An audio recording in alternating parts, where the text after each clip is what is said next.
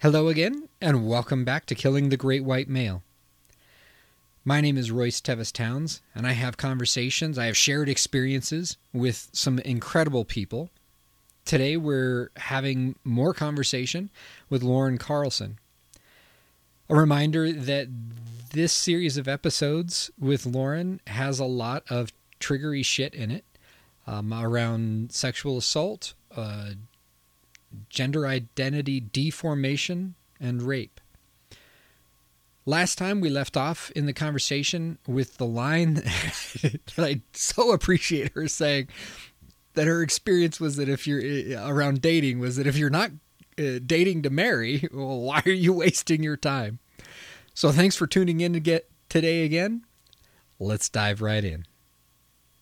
So, yeah. I mean, it was a total, that's a whole different I, I but what can I say? I started dating my husband the four weeks after I moved to college. So I, I, I kind of did it. You know, it was just four days late from high school. well, and, and I mean, I, I don't think we can brush things off like that that are as irrelevant because I don't think they are. They're all about the norming of human stories. And if you look at the variety of humanity the world over, the reason we have covered the fucking globe is because of our variety, not because of our norming. Right. Like it's it's the mistake that every empire culture makes that that it starts to paint this perfect picture of the perfect citizen of its empire and if you don't meet that you're supposed to just hunger for it and it creates that hunger and that's that's what we've done in this country but that's i think that right there is another example of, of the problematic stuff behind it like why why shouldn't we just date to learn about ourselves? I think that was the biggest mind fuck after my divorce. Right. Right. Yes. Was that yes. when was that I I wasn't you know when I when I'm going on my first dating site I don't remember what it was. God. Um but I remember, you know, it kept asking what I'm looking for in a partner and I'm like man, this is fucking dumb. You're not a fucking product on a goddamn shelf. Like that's right. a that's a you know, what I'm looking for is somebody that brings out parts like because when whoever we're around, parts of ourselves come forward, right?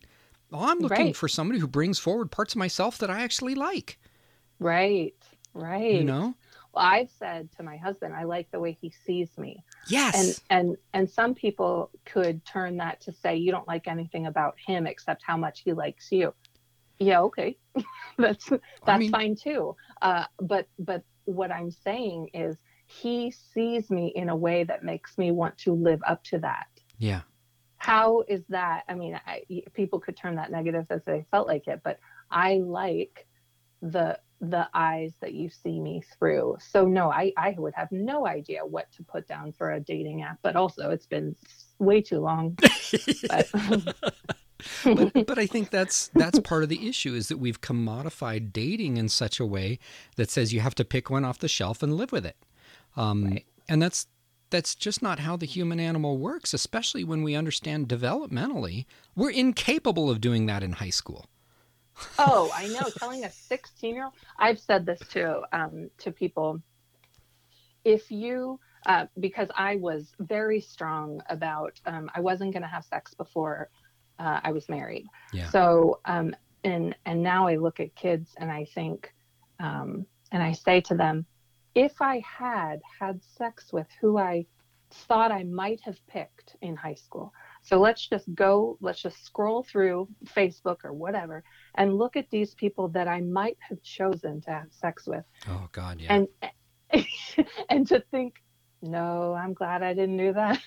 Not because not because I, I I'm glad I didn't have sex or anything having to do with that, but just the people that we were when we were 16 yes. is I can tell you not anything like the person I am right now because I didn't know enough. And then also, you know, trauma and things change that. But also, I'm, yeah, I'm okay that I'm not connected to anyone sexually that I went to high school with. So that, that whole thing right there is this big ball for me because it so first off when I when it came to the the talk with my kids what I chose to talk about is that you know sex is important and good and healthy right so right. sex positive um, right. but also that it that I am skeptical personally. That I'm skeptical about uh, what people often call casual sex because. It it has chemical effects in our brain. It is a very intense bonding experience with another human being.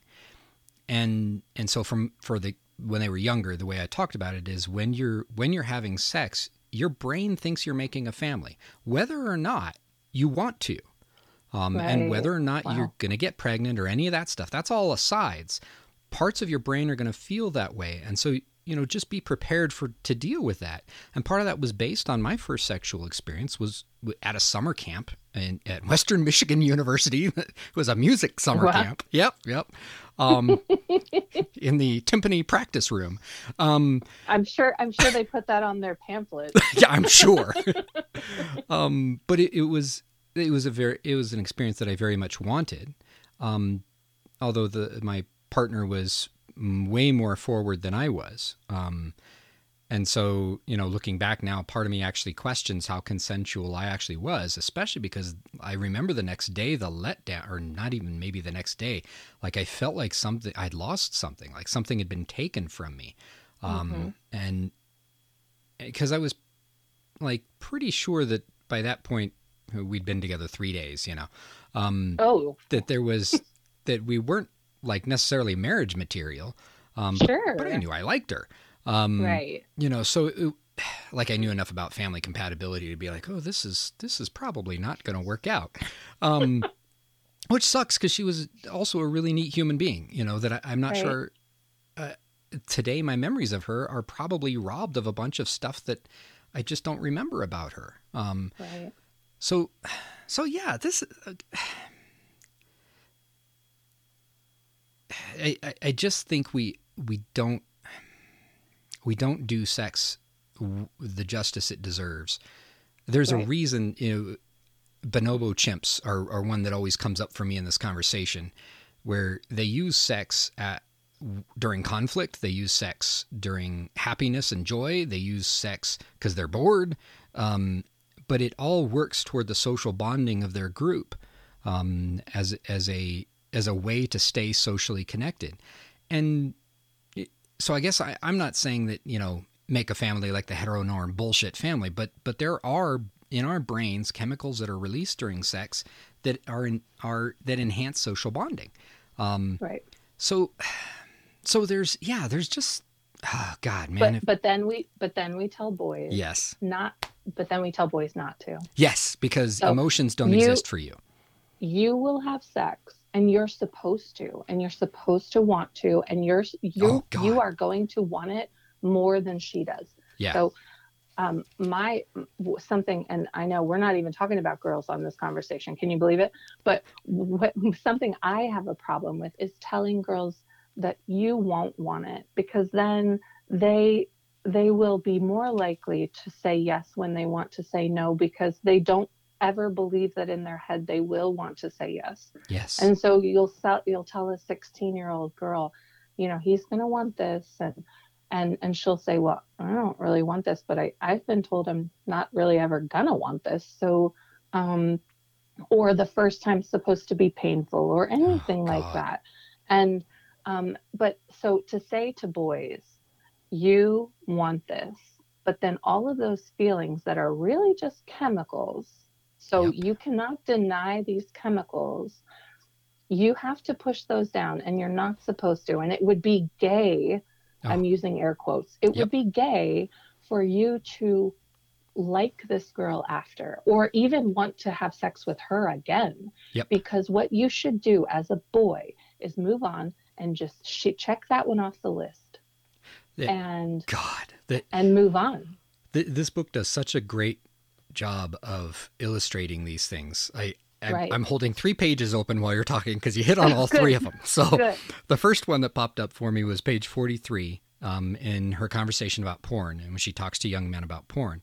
Right. And the uh, in, in the middle of that page, the men themselves appear joyless and mechanical and that all goes to that that lack of connection, that lack of uh, emotion that we're just supposed to be fucking machines like right literally and that's it um, and then to the to the topic of well, we're supposed to you know hit it and hit it and leave it, um, that kind of thing. Um, uh, on page sixty four, the, the she's talking about the movies and shows that that these young men are watching and identifying, not just watching but identifying with, uh, meaning they're talking about the characters from this as compelling.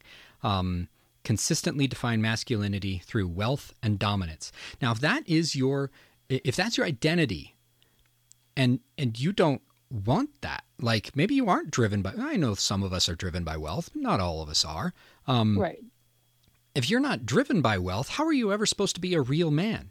If you're not driven by needing to dominate other human beings or worse yet maybe you can't dominate other human beings you know maybe you're skinny you know uh, or whatever or you know. or what if your yeah like what if your wife has a, a very strong job and you end up being Yes. a homemaker now what Yep. are you are a failure you're not even a man I have every advantage going I- into all this shit. And that stuff, that right there, still comes Right. up every single time we have money problems.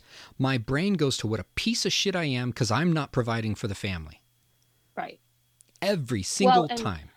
And and i can't even imagine uh, the strain of covid on people Oh, who who have to number one my husband had stayed home uh, he was working from home. We were very fortunate. He actually got his job actually did better in covid. Yeah. um, but uh, he was home.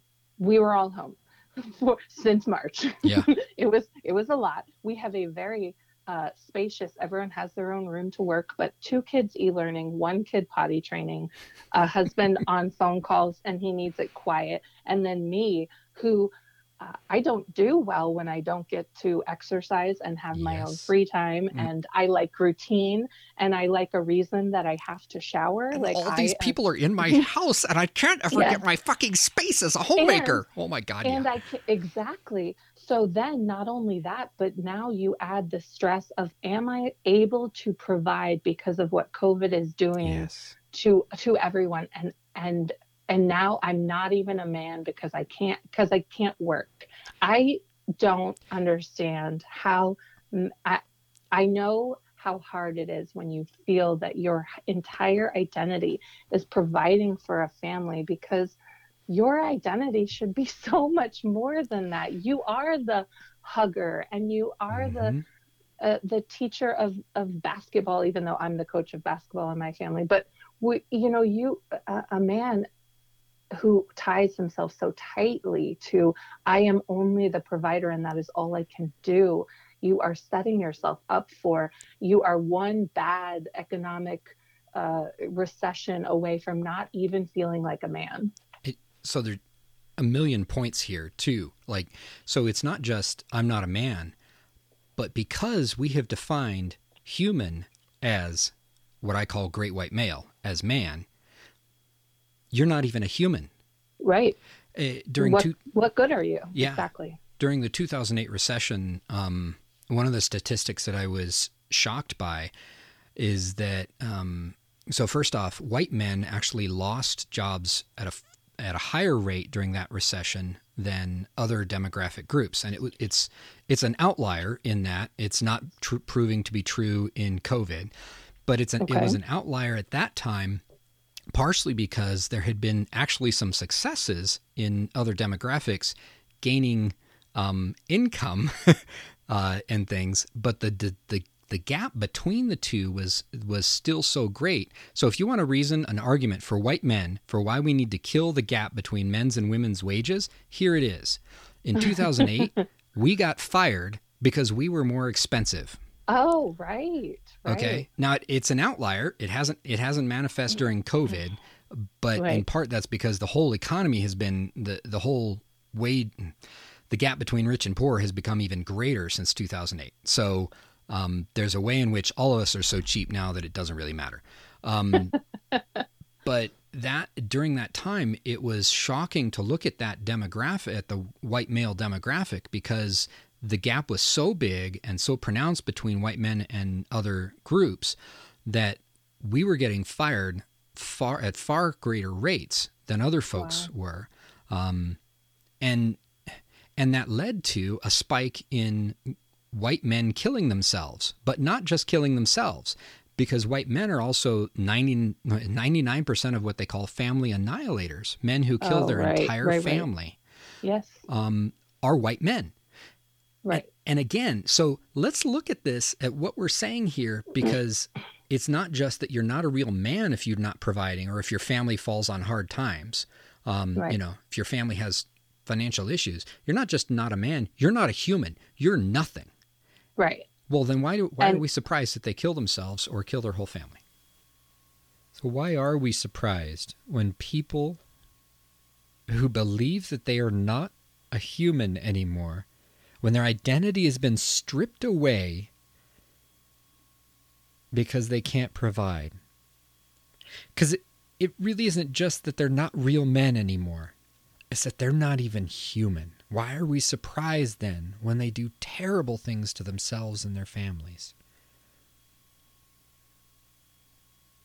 This conversation for me is deeply personal and deeply well, I mean actually this whole series of conversations was is it was very triggery for me on multiple levels. So thank you for hanging in there today. I'm looking forward to more tomorrow with you. We'll talk to you soon.